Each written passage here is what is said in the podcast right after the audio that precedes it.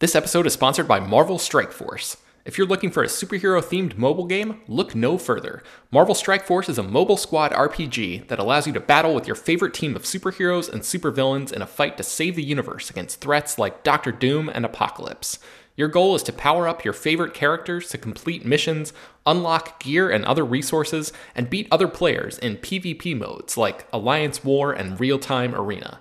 The game is currently celebrating its six year anniversary, and they're letting new users in on the celebration by providing free stuff, courtesy of our unique link in the show notes. The anniversary consists of weekly events and bonuses, and if you complete each event, you can receive special rewards and skins. Make sure to log in each day and each week to take advantage of all of the new characters that are being released specifically for this event. This will be Marvel Strike Force's most generous event to date, so don't miss out. We've received a unique promo code, so new users can follow our link in the description and use the promo code MAXPOOL. That's M A X P O O L. Thanks to Marvel Strike Force for sponsoring this episode. Hello, everyone, and welcome to Slash Film Daily for May 19th, 2023. On today's episode, we're going to discuss the latest film and TV news. This is Slash Film editorial director Peter Sciretta, and joining me on today's podcast is Slash Film writer Ryan Scott. Hey, hey, everyone. How's it going? It's going good. There was a lot of Disney news yesterday. There was a lot of Disney news yesterday. uh, some surprising stuff. Uh, well, f- first, let's start out with um, the stuff that's going on with Disney in Florida. And I, I guess we should preface this because we haven't talked a lot about this. we but uh, haven't. Disney has been because we we kind of try to stay out of the more political stuff. We Oh. when it affects movies or the the content, that's when we get involved in Yeah. talking about stuff. hey, sorry, Peter. Real quick before we divert on this, just just super fast, just since we're it's. uh, Did, Yeah. did you see Fast X yet? I did not. Okay, all right, yeah, because it's out now, and I was just curious if you. Okay, but all right, that's the we. I guess we don't need to talk about it then. But um, uh, all right, well, uh, I you know, hey, uh, if you if you're if you're up for what Fast and Furious has been doing, go see it. Go see it. Okay, you're excited. Yeah. You, you I mean, like I that? went and saw it last night, so it's it is exactly what you think it's going to be for the most part. But anyway, I just didn't know if you had any thoughts. But No, I, I haven't seen it. I want to see it. I, I'm, I'm very skeptical because you know uh, we mentioned Jermaine, who is a big fan of the the franchise. He didn't really like it too much, but I've seen quite a bit of my friends saying it's good. it's So- very much to from to my eyes, it's exactly what most of them have been since Furious Seven, more or less. You know, where it's just a much bigger scale, crazy. They have a bound in reality sort of you know thing. um, but the only thing is they're clearly ramping up to finish it. That that's that's pretty clear. But anyway, I won't say much else. But you know. Well, I, I like the more ridiculous Fast and Furious stuff, so may, maybe I will end up liking it. And, and I also was told that it's kind of like, um, you know, my favorite Fast and Furious movie is Fast Five, and I feel uh, I've been told that this one is kind of a, has a lot of like Fast Five stuff to it. It does. You could make the argument that this is a direct sequel to Fast Five in some ways. Um, Yeah. Uh, but uh, yeah, Fast Five is. I, I ignored the franchise for years, and when Furious Seven was coming out, I remember being like, "Damn, these look kind of cool now. What happened?" My buddy Henry was like, "My buddy Henry was like, dude, you got to go." So he had me get caught up, and and man, when I got to Fast Five, I was like, "Oh, I just that's where I got indoctrinated." So. Um, but yeah, uh, so you know, give it a shot. Yeah, I feel like I wasn't even into the franchise until Fast Five, and I was like, okay, I'm I'm in now. Um, okay, Disney. So Disney, Disney. has uh, been at war with uh, the governor of Florida. Um, the governor, uh, well, they they they kind of spoke out. This was during the pandemic, during uh, Bob Chapek's reign. They spoke out about the "Don't Say Gay" bill that was going on in Florida that uh, actually got approved, right? And um, and Ron DeSantis, the uh, the governor of Florida, kind of uh, that rubbed him the wrong way. So he he decided to go to war with Disney, and by going to war with Disney, he uh, was going to try to take away. They they have a special district in Florida that um, the Reedy Creek district, and he ta- try, trying to take that away from them, so that which offers them. Uh, it's very complicated what it offers them. It's not like it offers them like tremendous tax breaks or anything. It just makes things It- easier for them. it to does make things it's not like total impunity or anything but it has helped Disney sort of be able to manage because I mean the amount of I didn't realize till I went because we had a whole conversation uh, on this podcast about my trip to Florida and all the theme parks and I did not realize how much space Disney occupies in Florida. It's insane. There's an entire cottage industry built around it where like for miles around the theme parks there are people that operate stores that sell Disney merch that's like so it's like it is it is a it is an industry down there. Yeah, but once you get onto the Disney property, they call it the bubble, uh, which they actually used during the pandemic. What was it, NBA or something? Used the, the bubble. NBA so- did a did a bubble. Yeah, yeah. yeah, um, but uh, it's amazing when when you're in the Disney bubble, you're actually on their property. The roads are like perfect. Everything's run perfectly. The minute you get off the Disney bu- uh, outside of the Disney bubble, it is a disaster of, of sorts of like you know potholes and just things that are. And I I I think that's actually because Disney you know has the uh has been running it quite better than I mean better than the state has. Uh, anyways, I'm getting sidetracked here.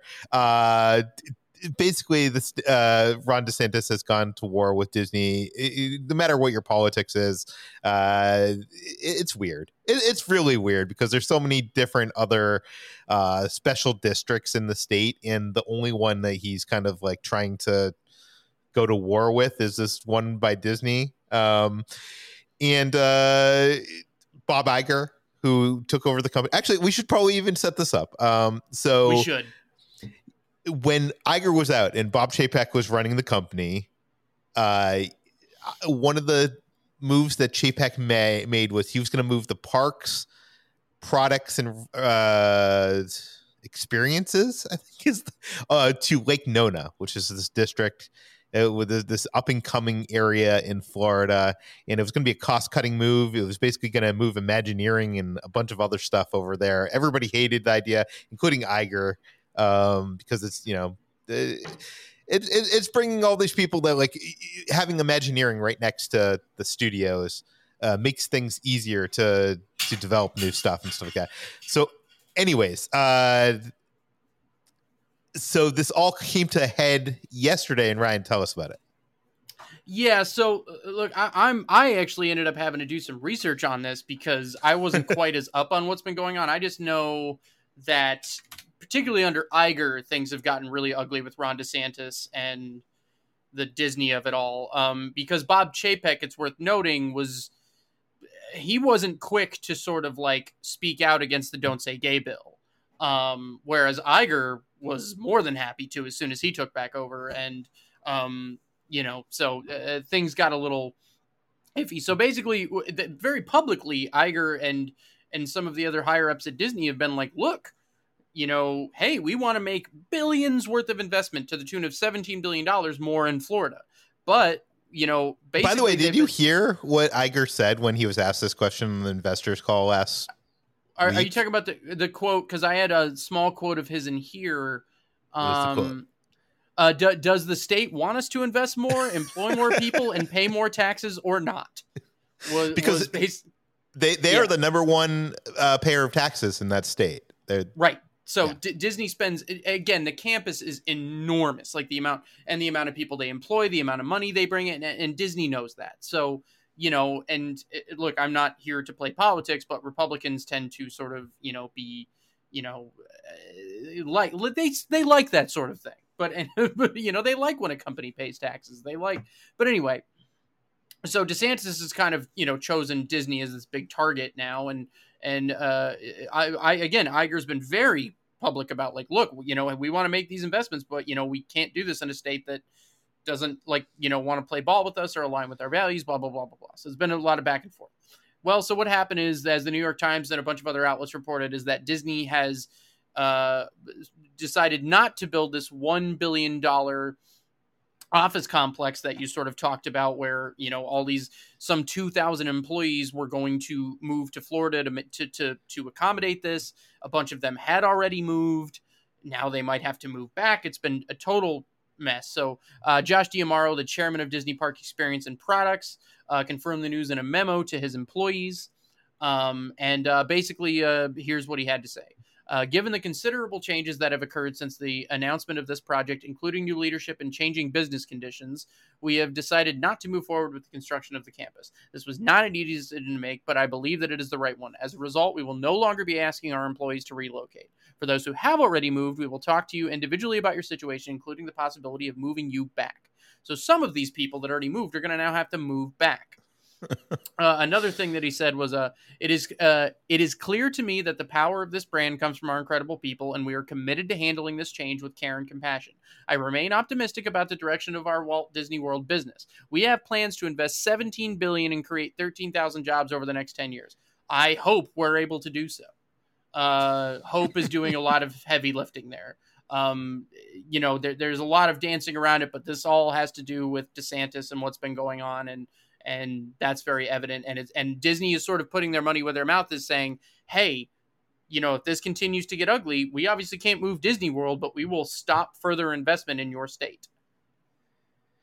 Yeah, and uh, it, it, it's a shame too because Imagineering, uh, which is a big part of this move, it, it's a big like it was going to be consumer products, like the people that make all the products that Disney produces. Everything but video games, I think, was going to move over to there.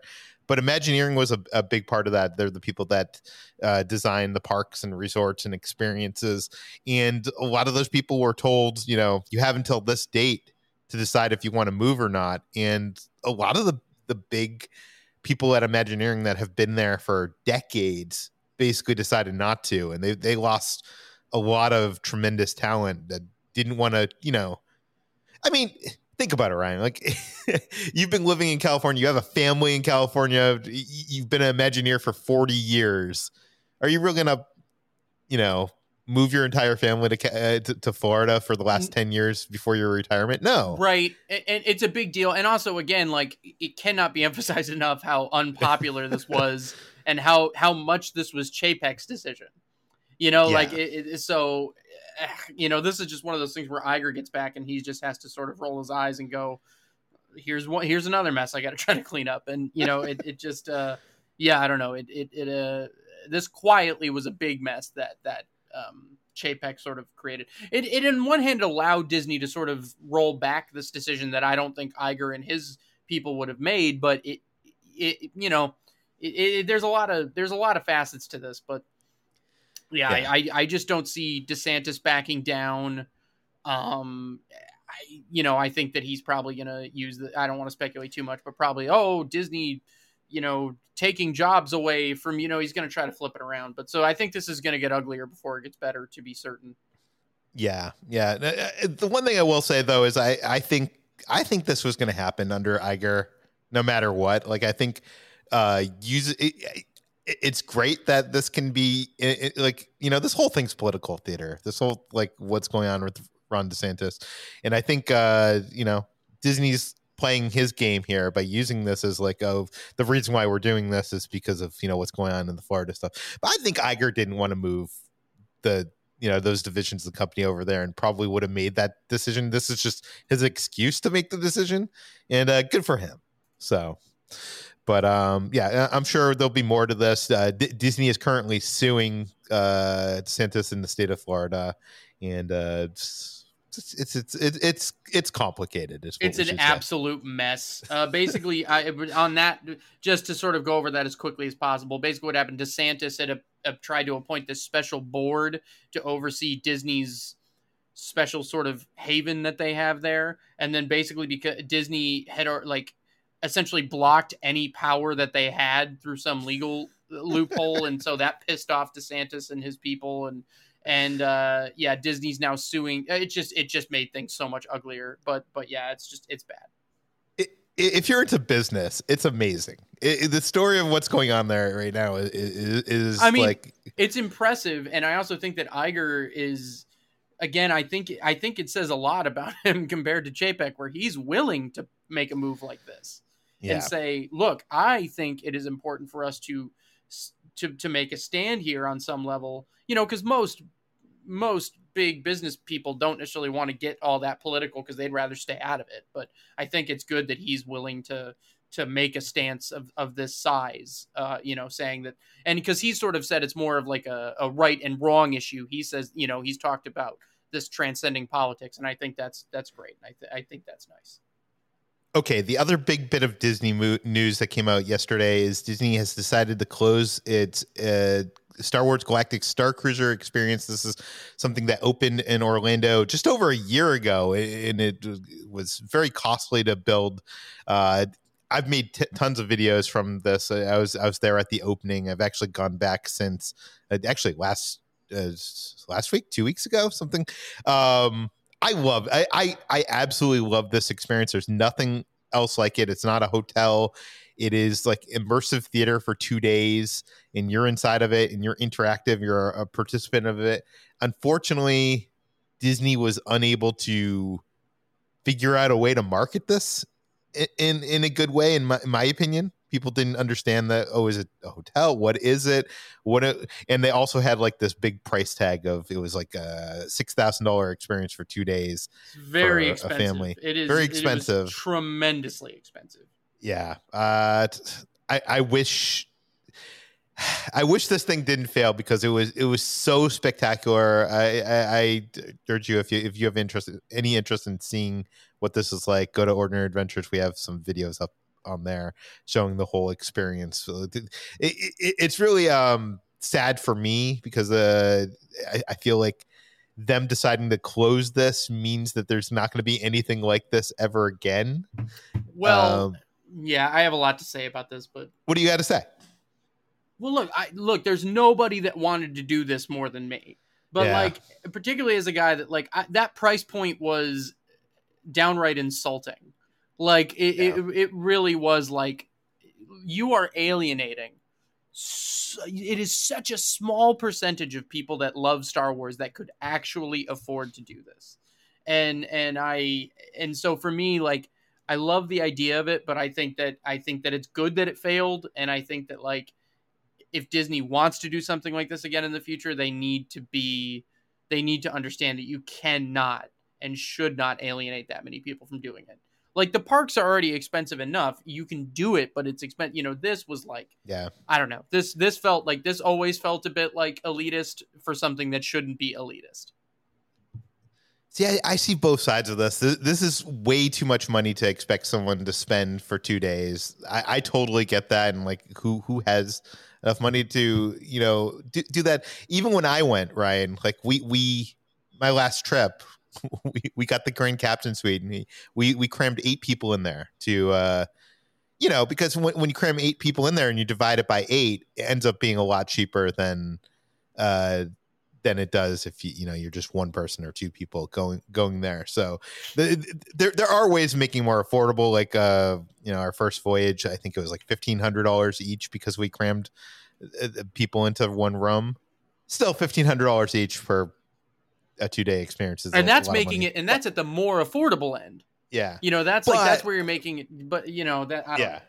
yeah. But, but the other thing I want to say is Disney's also charging way more than that for their cruise line, um, and people are paying. Families are paying that, but I think people see the value of traveling the world in a cruise ship, and Disney was but not I don't good think, selling what this was to people. I don't think just a cruise is like, and I understand a Disney cruise is its own thing, but I think that like you can go on lots of different cruises. This one just happens to be Disney branded. This was such a specific thing for such yeah. a specific fan base, and it was something that so many people would love to do. I don't know that everyone wants to go on an actual cruise. Some people do, some people don't. I don't. I can't think of a single Star Wars fan that I know that wouldn't want to do this given the chance. You know, so like, so I think. I don't know. I just still stand by. I mean, I yeah. do see what you're saying, but I but I do stand by this yeah, being like a bit upsetting. Like, it, like it, it, was it was definitely overpriced. I, I feel like it should have been half the price of what it was.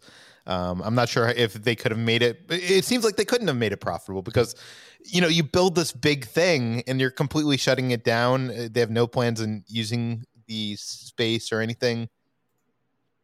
And it's actually Ryan, you might be interested in this, but the the dates that they are using to uh, the last voyage are the the, the last two days of the uh, the financial quarter, which is I think very showing that they're going to basically. I think they're going to basically take this and uh, put it on the books the next quarter as a, a big expense, if that makes sense. I would I would As a- assume so. My only question is so Peter, you've been there. It's essentially Yeah. like a big it's like a big expanded building type thing on the, at the Florida campus, right? Like what it, what is the space? What is it what does it look like? Oh my god! It, I mean, it, you, you feel like you're in a spaceship. There's no, a, no, but I mean a- the outside of it, the actual functionality. Could they Oh. do something else with it? Like what can they do with this? I don't think you could do anything with it, and uh, there's no windows. There's it, the thing is too, Ryan. I think this was an amazing, incredible experience, but I think this place, if you turned it into just a normal hotel, would be a crappy hotel because there's no well, windows. right, that's the there's thing because it's it's immersive, right? You have to so yeah, it was it was the Th- that- characters, it was the storyline, it was all, all that. Like if you take that out of it, there's no there's no pool, there's no I spa, there's no There's I guess no that's what uh, I'm getting at is how what do you even do with all of that? I mean, I get Well- that is just a tremendous expenditure. I my only thing is this must be really have going poorly for them to just pull the plug this Yeah. way. Well, I Like I, can't imagine. I can't imagine how poorly this was going for them from a financial standpoint. For them to go, forget it. Yeah. I well, I think I think what's happening here. I'm reading between the lines. I could be completely wrong, but you know, like what happened with Batgirl, the movie. Yeah, I think that's what's happening here, where they're gonna write this whole thing off as a a, a humongous loss. Going to help them. I- mean, you've seen what Dis- financially Disney's in kind of a little bit in trouble recently, uh, and this is go- they're going to be able to write the entire thing off. But I think in doing so, just like Batgirl, I don't think they're going to be able to repurpose this in any way. I think they basically have to demo it. Do you know what I mean? That's yeah, that's brutal. That is just all that Yeah. work and imagineering and money and things they could have done. Oh. It, it, and it, it, sucks. It really sucks because, like, you know, we, we went like two weeks ago. I have this video up on Ordinary Adventures right now. There's this experience in it where it's literally Kitra and Asaja, who's like these people that are know the way of the Force, and it's it's one of the most emotional, like magical experiences and it's just like three people in a room and it would never be able to happen in the theme parks it would never it- it's just never going to happen again but uh, I totally understand why it's it's it's it's happening, and I feel like I feel like if we were in a different uh, time, maybe maybe they would wouldn't have completely closed and maybe pivoted to something with it. But uh, I feel like Iger is kind of in a situation of having to write this uh the ship and you know taking this as a huge loss which i think is what they're going to do is i mean is a lot on their bottom line right so um okay so anyways um the other thing I want to mention really quickly is uh, Disney Plus and Hulu have announced a lot of shows that are going to be leaving the service. This includes Willow, Y the Last Man, Little Demon, and more. There's a whole list on uh, it's a slashfilm.com. lot. It is a lot. Ryan, do you know like the reason for that? Like why Willow is produced by Disney, so it's not like they have to pay Well, someone. no, but you still, you still ultimately no. So I have two things about this. You still ultimately are paying out. Now I know the WGA is going to war with royalties and stuff here.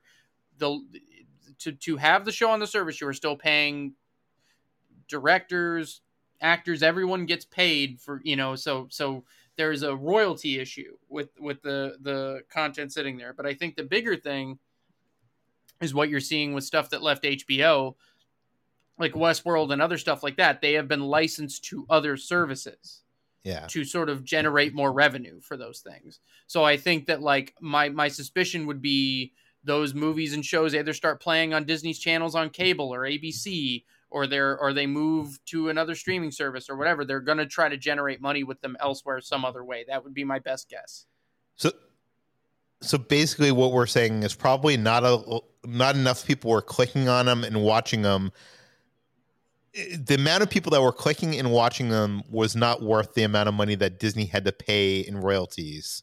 Uh, that would be my guess, yeah. And I think we're probably just going to end up more like in a situation where even like stuff that was created for a specific streaming service will probably start rotating services from time to time now, just because like people are going to start you know licensing stuff and like it will be new on their streaming service even if it was old for the other streaming service.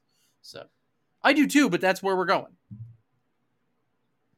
So that that's my best guess. it's weird though that they couldn't just have Willow. I'm using Willow because I think that's the biggest name here. Uh, Willow on Disney Plus, and then also license it out to other services. But just having on Disney Plus, I guess, is so much of an expense to them that it's not even worth I, having. I guess, it. and also like I think the the licensing it to another service, you probably get a better fee if it's exclusive, Exclusive. to your service for a period of time. Not saying exclusive forever, but for the duration that you have it, it's exclu- it, it, it, Yeah. that you can only get it there. Because I think that's where the real money comes from. So um, that's my best guess. Okay, we have a lot more to talk about. We're gonna take a quick break. We'll be right back. What's so special about Hero Bread's soft, fluffy, and delicious breads, buns, and tortillas? Hero Bread serves up 0 to 1 grams of net carbs, 5 to 11 grams of protein, and high fiber in every delicious serving. Made with natural ingredients, Hero Bread supports gut health, promotes weight management, and helps maintain blood sugar. Hero also drops other limited edition ultra low net carb goodies like rich, flaky croissants and buttery brioche slider rolls. Head to hero.co to shop today. Okay, we're back. Let's talk about some other Disney Plus stuff. Let's talk about the Marvel shows that are coming. Uh, Loki season two has been given an October premiere date, and Echo.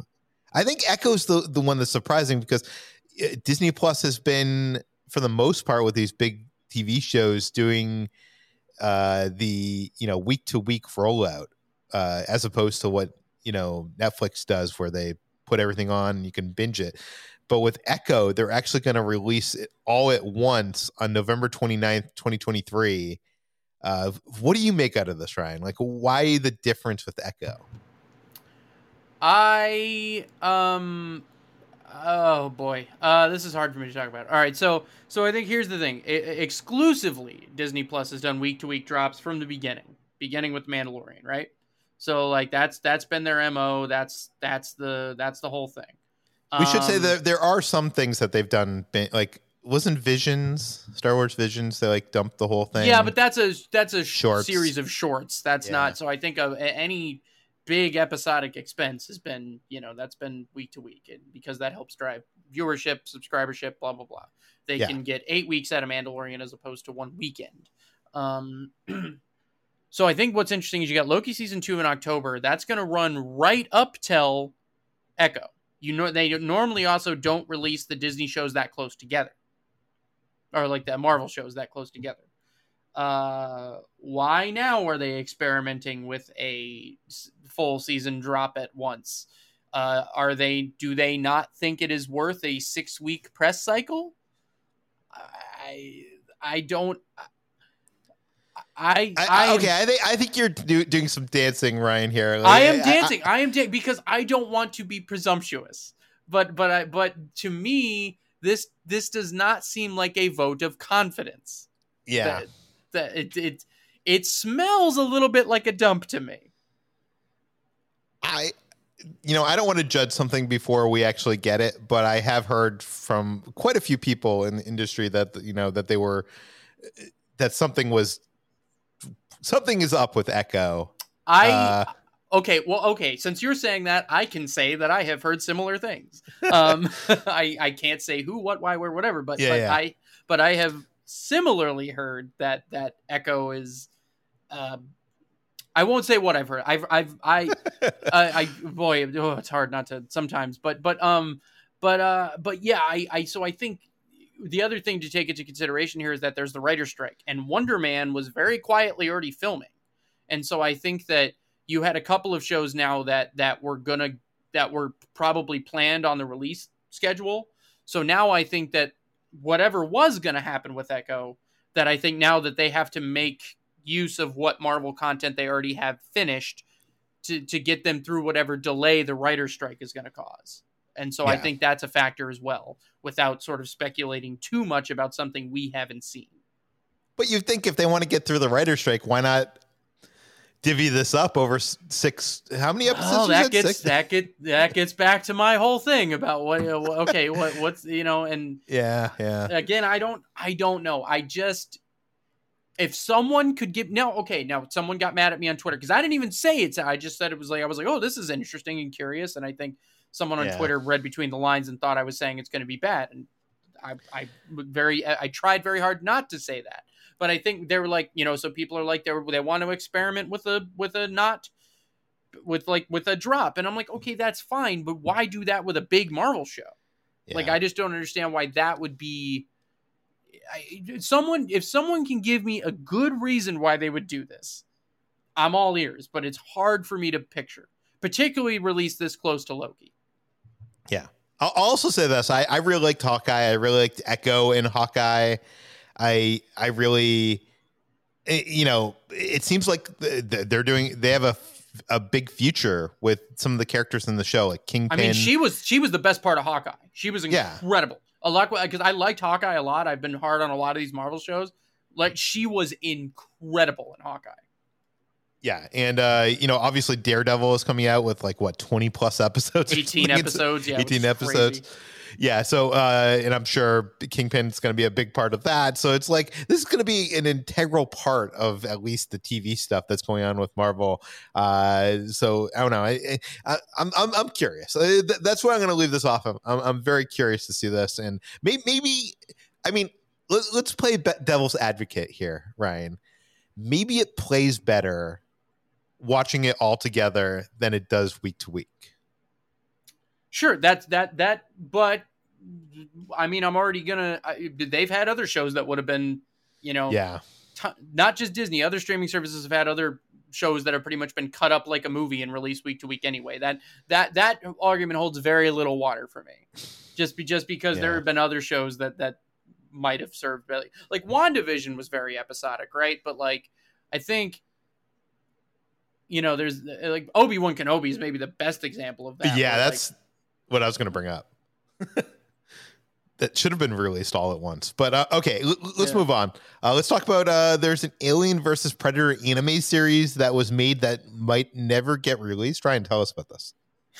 yeah so this this uh this actually i guess you could say this technically broke last month but uh but it was on a, a podcast that wasn't that, that nobody really had listened to or picked up on uh, in our industry anyway so here's what happened uh on the perfect organism podcast um uh, last month for alien day um joshua izzo who was the former licensing director at 20th century fox before the disney acquisition um he he was on the podcast and uh, IGN was the first one that we saw pick actually pick this up. And uh, basically, Joshua revealed that there was an Alien versus Predator anime series uh, that was done before the Disney acquisition. It is all ten episodes done in the can, completely done. Uh, so here's what he had to say: There is sitting at Disney now a uh, at 20th Studios ten episodes of a fully completed Alien vs. Predator anime series I produced. It's done. It's in the can. It's mixed. It's finished. It was produced and story cracked by Eric uh, Calderon and Dave Baker, who uh, two unbelievably talented, uh, crazy talented guys. Uh, basically, he explained that it was picked as like a uh, pitched as a direct-to-video animated series that would have been released on several volumes of DVD, whereas it would have just aired episodically in Japan. Uh, the the director wasn't named, but uh, it is believed that someone named uh, Jin, Shinji uh, Aramaki, who had worked on Halo Legend, Legends, was at the helm. Uh, Izzo also added, I said, hey, listen, I want to pitch this idea of a direct-to-DVD Alien and or Alien uh, Predator animation that we, the consumer products division, can sell against. Let us be the masters of our own destiny rather than waiting for theatrical whenever a movie decides to come out. So, you know, they gave him the green light, and now this sits in a vault somewhere at Disney rotting away. I mean, this is tough because, like, you know, this seems like the perfect thing to release on Hulu, and just or like or, the- or just yeah somewhere or sell it to someone like fine if you don't want to put it out someone will pay for it you know like netflix would probably pay a pretty good premium for for an alien versus predator anime right it, it's crazy to me because animation, even like television animation, when you're doing like anime, is still a lot of people involved there. Very expensive to produce. I, I can't. It's crazy to me that this is like sitting on the shelf. But maybe Disney, and you know, they came out with uh Disney and Fox. They came out with Prey, that movie from Dan Trachtenberg that was released on Hulu uh, a year ago. Maybe yeah it was last year than- not quite a not quite a full year ago but it was last year uh last summer I think. yeah, uh, um I mean, that got a lot of acclaim. So m- maybe they're just lo- looking to take a different direction with the Predator franchise. It Uh, seems well, to me like like that an anime thing would just be like, oh, that's not connected in any way, just a fun thing. Do you know what I mean? Yeah, yeah. I think um, I, I think what it seems like to me is brand protection in some way, shape, or form, right? Because like Disney, they have a new Alien movie coming out. They released Prey, which did really well. They have that FX live action Alien TV show.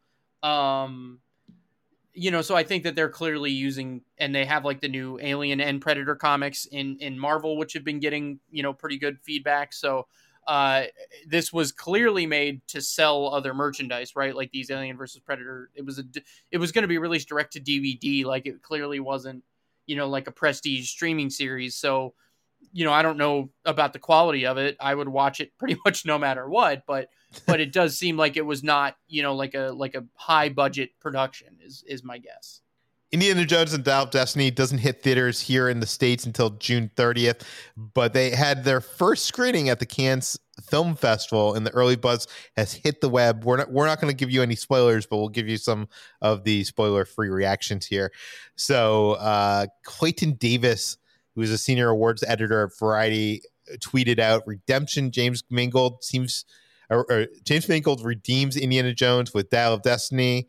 Uh, there was Alex Rick Ritman from the Hollywood Reporter uh, kept it simple. He tweeted out, "Well, I really liked Indiana Jones." The Radio Times published a full review of the film, describing it as a little safe and noting that it's quote, "It's an enjoyable old school action adventure with more weight than Kingdom of the Crystal Skull." Um, uh, Harrison Ford apparently had a six minute standing ovation following the film's premiere. Uh, Total Films, James Mottram gave Dial Destiny four out of five. Uh, and he said a highly satisfying blend of action, humor, and emotion. Uh, there are quite a few full reviews, several full reviews have published. Uh, it currently has a 48% on Rotten Tomatoes, a rotten on oh Rotten no, Tomatoes. I did not Uh, see that. Uh, it with all, uh, and that's with 23 reviews counted. So that that number is gonna, that's that's not a ton. Now on the flip side, uh, Indiana Jones and the Kingdom of the Crystal Skull has a 77% um, critic score, but a 53% audience score. So um, I- I don't know. Uh, I I mean, you know, I don't know what that means. I'm not uh, because the because it does kind of seem to be one way or the other, right? Like it it. I know that some of the people seem very happy with it. Other others, I, I so I don't know. I it's certainly not glowing. That that much is certain. Um, so I I don't know. We'll see. I think James Mangold. Like it feels weird not having Spielberg doing, but I think James Mangold is about as good as you get. His track record is insane. So let's not pretend like they got some schlub to make an Indiana Jones movie. I'm reading some of these, and now it's it's worrying me. But uh, Well, because I mean, let's just real quick here go over James Irish. Times culture says nobody with a brain in their heads will compare Dial Destiny favorably to the first three films. Yeah, that's that's a bit rough, but like just real quick here. James Mangold, Ford versus Ferrari, Logan, The Wolverine, 310 to Yuma, Walk the Line, Identity, Copland. The guy has made a ton of good movies. Like, you know, let's so I mean, you, you got every reason to think he's to he's not to totally fumble the ball, you would hope. I mean, I'm just reading these quotes. Uh, I don't know. Uh, China, uh, South China Morning Post with some throwbacks. Dial of Destiny feels like an old school indie romp as it tries to capture the rollicking spirit of the originals. Uh, well, that's really yeah. So there's, I don't know. Uh, well, the other thing here, Ryan, is when Kingdom of the Crystal Skulls came out in theaters. I remember the reviews were actually very favorable for that f- film. Like it feels like that has aged really badly. Like in in the weeks coming out after the film, uh, people kind of turned on it. But the initial reviews were actually pretty high. Right, which again, you know, that sort of gets to that whole uh, you know, uh, uh 70% audience rating, right? Like so Uh, okay. So, uh, what do you think this might mean for the box office? Because it, it doesn't sound good to me. I, I would wager that that first weekend doesn't get impacted very much, right? Like the people that are going to go see this are going to go see this. The people that aren't are not. But that second weekend buzz, this movie is relying heavily on that. So if it's really good and like audiences are like, because that's what I think matters more, right? Is if like if like general audiences are like, oh my god, this is Indiana Jones, this is this is what we want, then I think that helps. But I think the the the main thing here is that Disney spent like it, I think the reported budget on this was close to three hundred million dollars.